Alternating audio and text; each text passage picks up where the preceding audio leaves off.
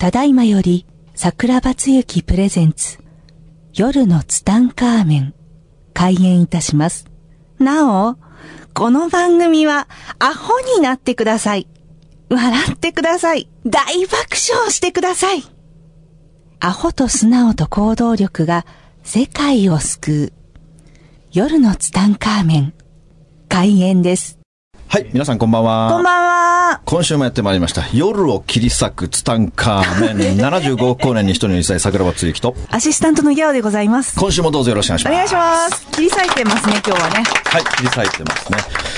あの、先週ですね、はいえー私の師匠に出ていただきましたけれども、はいえー師匠のですね、良さを僕が引き出しきれなかったというですね、えー反省からですね、はい。無理やり下界に降りてきてもらいました。今週もね、なんとかつなぎ止めてよろしくお願いいいたします。お付き合いいただければと思いますので。今週はですね、はいもう先生1秒でも多く喋っていただきたいので、まあ、人たらしというテーマについてね、えーはい僕はちょっとおお先生にお聞きしたいなと思うんですけれども、はいまあ、これ聞いてる方はですね、まあ、ほとんど女性の方がですね、えー大半なんですね。はいなので、女性の方に対する、まあ、人たらしになるためにはというですね、えーちょっと今日は講義をですね、えー先生が、先生オンリーで最後まで喋っていただきたいなと思うんですけども、何かこう、先生、人たらしについて、人たらしですか？人たらしになるためには何を心がけていけばいいかという。本人間は人たらしだと思います。はい。はい。はいあの人たらしになろうと思う、思ってなれるものでもなく、はい基本人たらしなので、はい。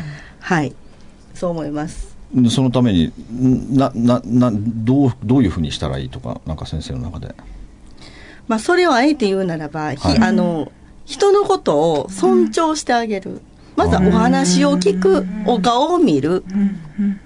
そのか、その方を理解するというか、まず聞くことですよね。うんお話なり。そこが一番だと思います。そういう、そうじゃない方が多いので、まずはお話聞く、お顔を見る。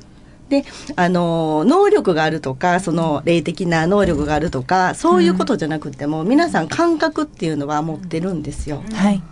もう第六感、まあ七感とかあるんですけども、はいそれをどうやって、あの、呼び起こすかっていう作業の一つが、やっぱりその方をじっと見てると、分かってくるものって絶対あるんですね。うーん。だからまあ予知能力とかもそれが開いてる方開いてない方ってなってくるんですけれども基本み皆さんそういう能力があるのでまずはその人たらすイコールあのたらすというのもいろいろちょっと表現的にはあの問題があるかなとは思うんですけれども、まずは本当にう聞いて受け入れるっていうことが一番だと思います、まずは。先生はこう、まあ、いろんなね、まあ、世界各国、はい。えーいろんな方たち、まあ、僕もね、あの、世界いろんなとこ、先生とご一緒させていただいて、まあ、仕事の関係でね、いろんないこと、ところに行かせていただきますけれども、はい。まあ、大体先方の方がですね、もう先生のことを気に入ってしまうんですよ。わほとんどの先生のことが大好きになってしまう。だって言葉なんかできないんですよ。言葉とかできないのにもかかわらず、もう先生と喋りたいって言って。だから、よく、だからね、海外とかも、あの、仕事でいろいろこう、世界いろんなとこ先生と一緒に回らせてもらってもですね、例えばスタバとか、まあレストランとか行くじゃないですか。行くと、全然知らない外人が。記念撮影大会に必ずなるんですよ。もう分かるでしょ？もうラジオ聞いてる方はちょっと絵的にちょっと全く想像つかないかもしれないけれども、もう神々しい、まあ、でもいでたちからもうさ、もう普通じゃないから、もう完全にこのもうロイヤルファミリーでしょ、この人みたいな感じで、もう記念撮影大会がたくさんどこでも始まるんですよ。それよくありますね。よくありますよね。本当にありますね。いつも写真撮って差し上げるんですか？はい。あだから先生、そのね、やっぱりこの先生、たくさんの人たちがこう先生のことを気に入っていってしまうじゃないですか。だからその先生の魅力っていうのはどこから出てきてるのかなというか、な、何でこう培われてこう来たのか僕はすごく気になるんですよね。まあ一番は自分らしく生きてるっていうことだと思います。でも皆さんその自分らしく生き方がわからないですよね。生き方を分かるとか分からないとかではないと思います。分析できるものではないと思います。なんかなかなか人の目を気にしすはい。ぎて、皆さんそうだと思います。できなかったり変なことしちゃったりっていうことがあるんですけど、はいその人の目を気にさしないではい自分を大切にするっていう時にはい何をしたら良いですか？いや、基本何も、あの、それもお伺い立てないっていうことだと思います。人に。お伺い立てるのは自分だと思います。自分にお伺いを立てる。はい、はい人じゃないと思います。自分がこれを今望んでるか、したいと思ってるか、したくないかっていうところが全てだと思います。まあその自分へのお伺いの立て方って、それも分かんない人僕いると思うんですよね。はい。だから楽しめるか、楽しめないか。うん楽しめない人って今どっかになんかやっぱブレーキがあるというか、はいやっぱ自分を楽しんではいけないというか、はいなんかこう欲しいものをご褒美を与えてはいけないというか、もうはいそういう人っていいますよ結構。はい、でも私からすると、その方はブレーキかけることが楽しいんだなと思いますう。わー深いですねそれすら、だからされてるんだなと。あ人間本当にしんどいこととか辛いことは、あの、長く続きません。しない生き物です、また。したくない。だから悩むのがお好きな方は悩む、あの、悩んでるね、悩みがある方、悩みが本当にお好きだなんだなと思います。悩むことが。人間って基本何かをと比較しないと生きていけない生き物ではあるんですね。まあ善だから悪とか、悪でまた善、右で左と上下もそうですけど、本来人間ってそういう生き物なので、だからその比較するものが何かっていうところに、あの、フォーカス当てるといいと思うんですよ。テーマ性を。まあ先生のね深いでしょ、いろいろ考えさせられますけれども、今ちょっとひらめいたんですけども、はい。はい。まあ今日人たらしでさっき言いましたけども、僕はいつも開運ってことに特化してこう喋ってるんですけども、先生の中で運気を上げるためにまずすることとか心がけることって何かありますかね？運気ですか？はい。運気を上げるため。運気、運気を上げるためとかは思ったことがないので。え？思ったことないらしいですよ。あげ、あげ桜さんびっくりしちゃってる。とか、思ったことないです。もうそれは先生い いつもいつも運気いいからですよねいや、いいも悪いも思っていないので。あそうか先生の場合あいいも悪いもないんですねはい、ないので、運気を上げたいとはいいうのも思ったことがないです。はあでもそれは多分75億人いたらもう先生ぐらいの考え方なんですけども普通の人にね そんなこと通用しないんですよ外科医の方々には。そうそうそういう方にこうまずどどうしたらいいですかね？あのね、運気をあ、はい。上げる、上がってるという感覚すら、自分が喜べてるかっていうところですよね。うんどの物差しで測って、運気が上がってるっていうことって、誰が決めてるんですかっていう感覚ですよね、そもそも。自分がハイテンションなり、はい。高揚してる時は、運気が上がってるという感覚に陥ってるはずです。その通りです。っていうことは、自分のテンションを上げるということは、すべてが上がってるという感覚に陥る、なるということです。僕は今年になってから自分の機嫌は自分で取っていこうぜっていう話をしてるんですけどまさしくそこに通じるものが。そうです。ああ、じゃあ常に自分の機嫌を取っていく、先生はいつもご機嫌ですもんね先生が機嫌悪いの見たことないですからね。でも楽しいことしかないですので。はい。はい。もう先生いつもニコニコされていてもう仏のような方ですからやっぱそれは自分の中ででも先生もう無意識ですもんね。もうそれが先生の場合はそれが当たり前ですもんね。でも先生外科医の方たちはですねそのコントロールがなかったらできないんですよいつも笑顔でいようとかいつもニコニコしていようとかいつも背筋をピシッとしていようとかできない。方に先生ちょっとアドバイスはなんかだからそれはしようとするからです、できないのは。ニコニコしとこうとするからできない。桜庭さんびっくり。しすぎですよ行為がもうできない。ポカーンとしてましたよ。でも。先生機嫌自分の機嫌ってこう取ろうと思わないと取れないですよ。もう先生はもう無意識レベルでできても。そういうことではない。に人間で絶対喜怒哀楽、はい。ああるわけですよ。いはい。ろいろ。起こってくる感情というものがあるわけなので、はい。はい自分がそのヒットするものだけにアンテナを立ててると、そこしか来なくなります。周波数と一緒です。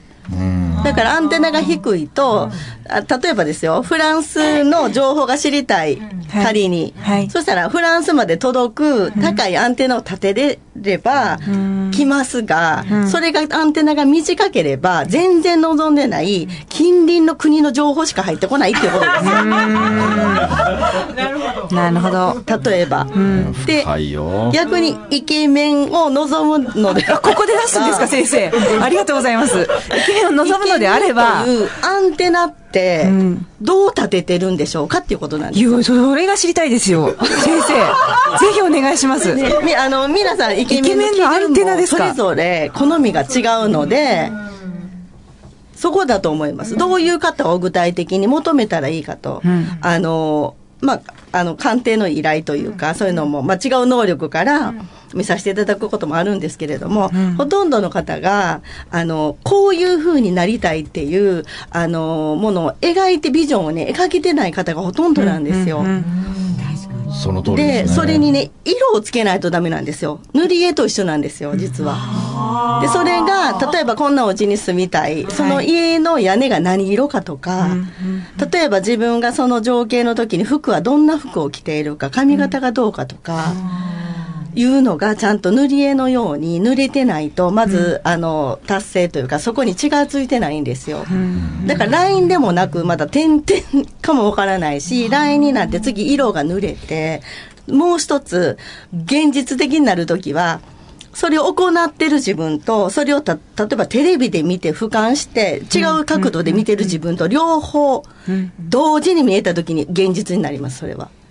その癖をつけていけばいいんですよ。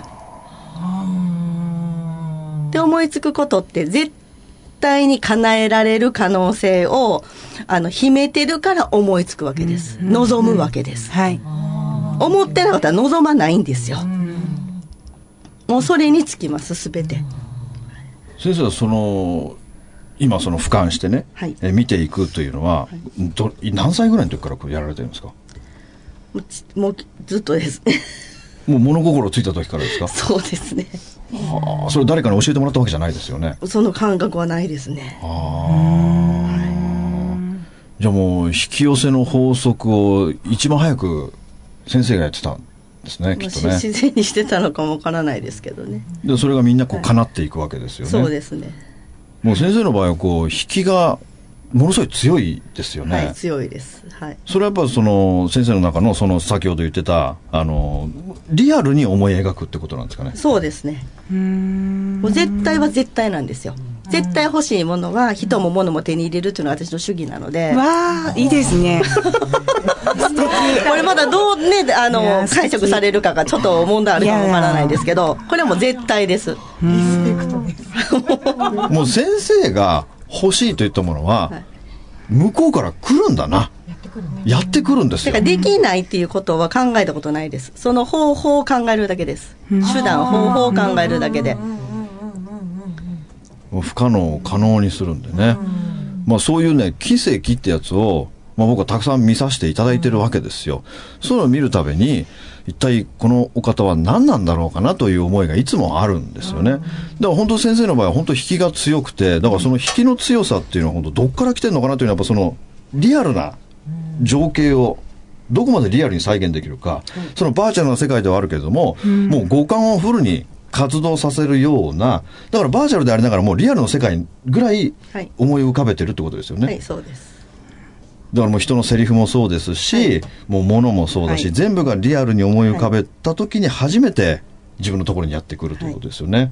でそれに設定していけばいいだけなので、その描いてる自分にどういう洋服着てるか、そしたらその洋服のようなもいでたちになればいいわけだし、作作れていくので。洋服って言えばね、先生ね、同じ洋服二度と着ないの。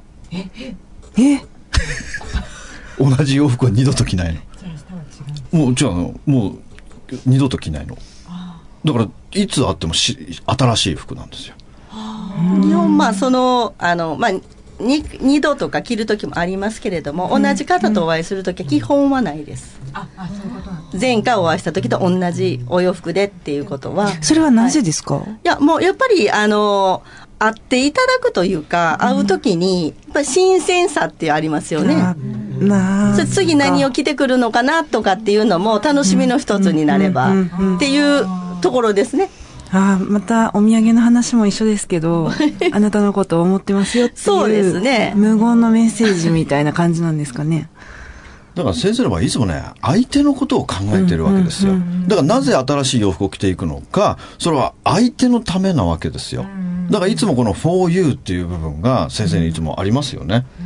そう言われたらそうですよね。だからそのと。例えば、あのまあふ服装というかファッションも、まあ、今みたいな、まあ、ロングの時もあれば今のあの丈の時もあるんですけれども、あの海外にいろいろこう行くようにななりまして、はい。例えばあの、まあ、長期間、長まあ、長期間といってもあれですけどその時にあの持っていける量って決まってますよね、はいスーツケースも。はい。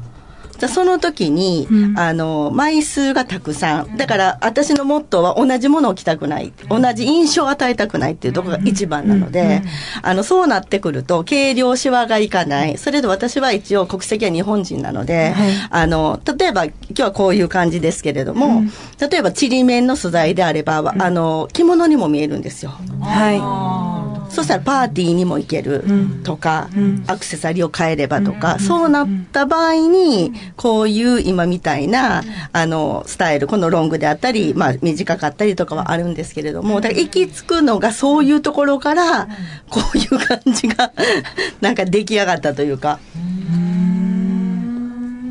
もういつもね、相手のためですよ。いつも目の前にいる人の心に火を灯すというところを先生はいつもやっていて、今パッといろんなことありましたが思い出したましたけど、まあ、先生のとこいろんな人生相談たくさん毎日毎日来るわけですよ。でね、すごく面白かったのに、ななぜかパッと思いついたんだけども、い。はい。その人生相談者がね、あの、ワールドワイドな感じで先生みたいに活躍するためにはどうしたらいいですかって聞いた人がいるんですよ。聞きたい。そうしたらね、先生の答えがすごい意外な、超イケてる答えだったんですよ。先生何あですか？りますよ。はい。見たら皆さんびっくりしますよ。ワールドワイドになるためにどうしたらいいの ワールドワイドになるために。これです。パスポートですか？はい、いつも入れてます。私は昔から入れてます。私はもう世界で羽ばたきたかったんですよ。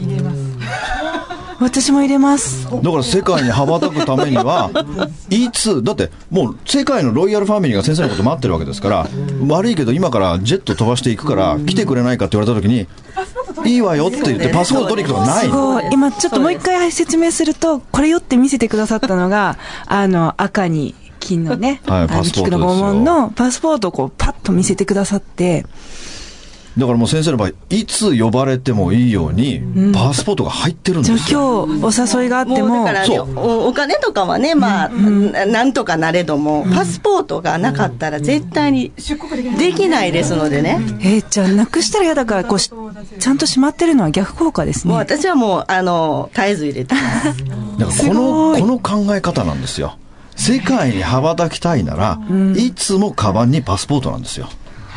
それとまあもう一つ言うならば、例えばコンビニとか行くときに、んもうこういういでたちです。朝から晩まで。いつ電話がかかってきて、あまあ例えば、あの、ここに来てください。んこのホテルに来てくださいって言っても、着替える時間とかがもったいないですよね。いつ何時、どんなオファーがかかるとか、な何があるかわからない。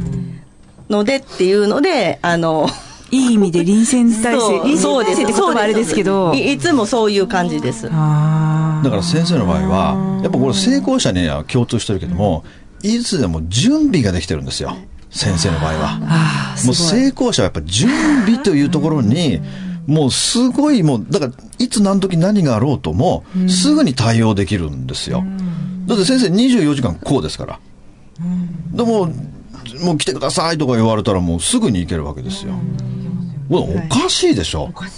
でも先生はそういうので来てるわ、来てるから人生がうまくいくし、もう運気を上げる、上げようと思ったことがないって。そうです。75億人いたら先生しかいないんだよ。さっきびっくりされてましたけど。うん運気上げようと思ったことがないんだよ。いるそんな人。いないから。運気上げることしか考えてないの。先生運気上げようと思ったこともないぐらい、いつも運気がいいのは、なぜ運気がいいのか、周りの人を大切にしてるからですよ。誰よりも。そして親孝行している、いつも for you 理論。もうこの部分はね、僕はもう本当見習いたいなと、いつもいつも思ってってるわけですよね。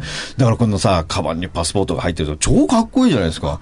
だからもうね、ワールドワイドになりたいって人いっぱいいますよ。だからそういう人たちはいつもカバンにパスポートを入れて、い、つ、何時すぐにはい、もう海外行くって言ったらもう私すぐ行く、成田行きますみたいな感じを準備しておくってことですよね。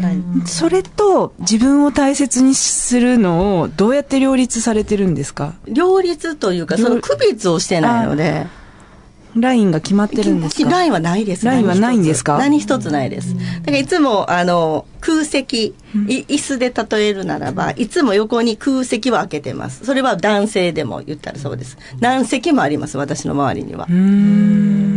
で、その椅子がどんな椅子かですよね。例えば、王座のような椅子が用意されてたら、はいそれに似合う方が座らったいわけだしっていうことですよね。だから運命の人を全部運命の人にししていけばいい。男性もそうですよね。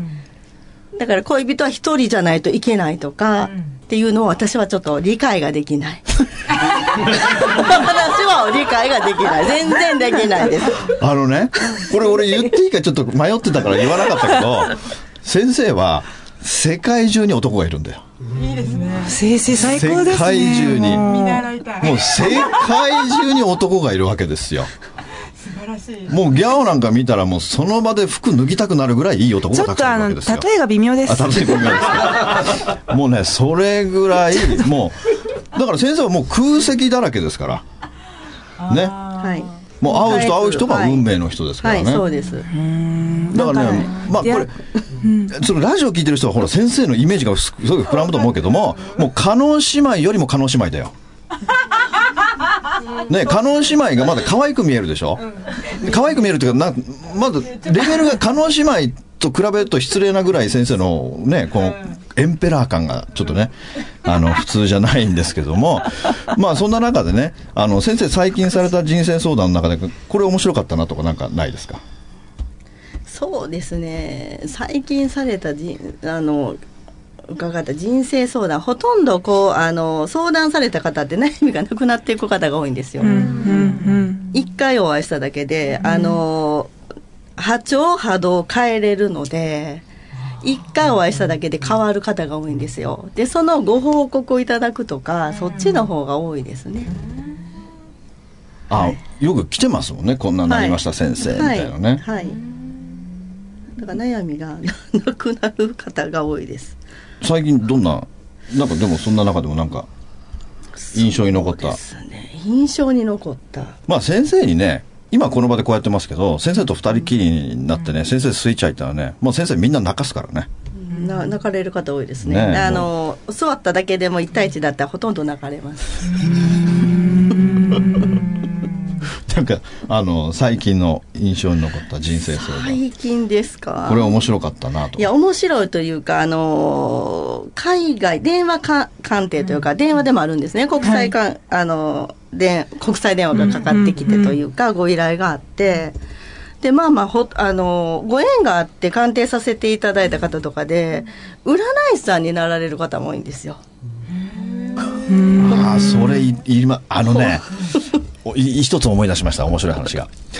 先生と一緒に行くと、一緒にいるとね、霊能力が開いていく人がいるんですよ。はい、多いですね。見えるようになっていく人がいて、だから先生とそばにずっといた人とかって、結構ね、占い師になる人が多いんですよ多い。ですね。多いです。はい、ねえ多いです。本当に多いです。多いですよね。はいそうです。ね、私もそういう能力ありますけども、占いの館とかに飛び込みで入るのも好きなんですよ。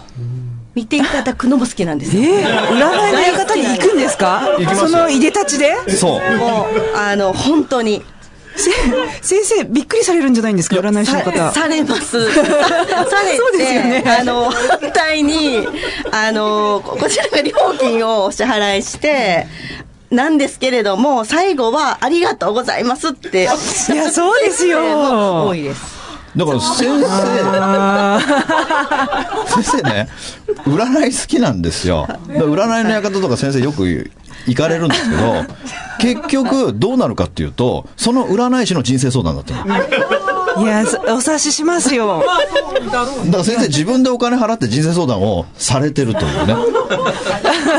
すごい構図になるわけですよ。だってこう握手とか写真とかも占い師さんから求められたり、霊能力が高い方ってよくおっしゃるのがあのやっぱり自分たちも見てほしいとでも霊力の高い人しか見れないんですよだからやっと出会いましたっていう方も多いですへえ。そんな、なんか、ゲリラサプライズみたいのもされつつ、いや、だってぜ絶対驚かれると思うんはい、ですよ。もうあのかなりあの驚かれますね。はい、でもあの例えばえー5年前に飛び込みで入った方が、はい。ある館に入ってた時も、はい。覚えてられて挨拶に来られるとか、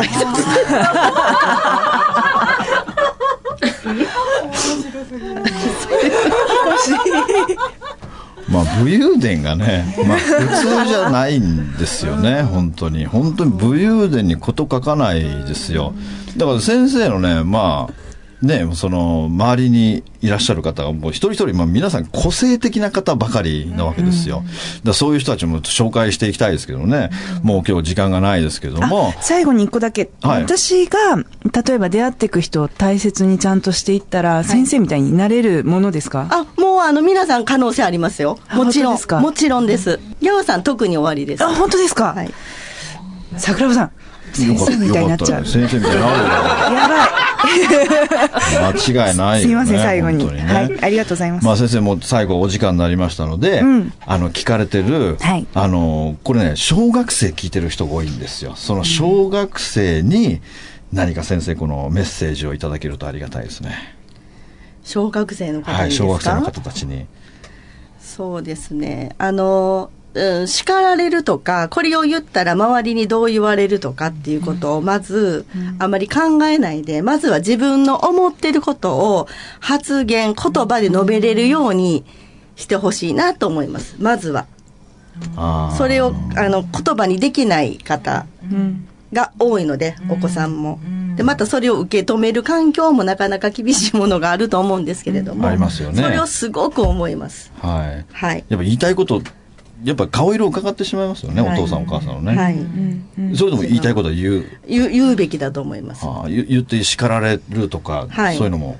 あ叱られたら、叱られる場合は叱られたらいいと思います。はい。発言する、言えるという、自分の気持ちを言葉に出すということが、あ自分の気持ちを言葉にする。まずは乗せる。それは言霊となるので、はいその習慣をつけていくことが大事だと思います。ああもう言いたいことをためずに、はい全部出していくとはいいう習慣をつけることが何につながっていくんですか、もう全部ですよね。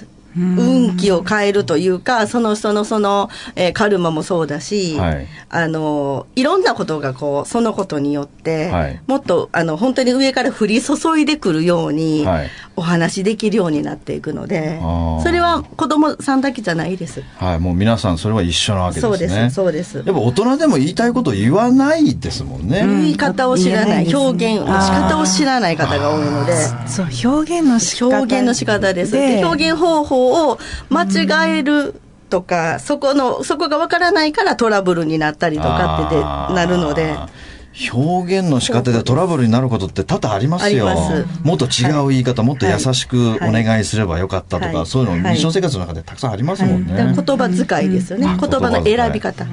ちょっとね、もう2017年はもう先生に毎週来てもらおう。ということでね、えーはいこの辺で終わりたいと思います。また来週お会いしましょう。さようなら。ありがとうございました。この番組の提供は、自由が丘パワーストーン天然石、アメリの提供でお送りしました。スマイル FM はたくさんの夢を乗せて走り続けています。人と人をつなぎ地域と地域を結びながら全ての人に心をお伝えしたい。そして何よりもあなたの笑顔が大好きなラジオでありたい。76.7MHz スマイル FM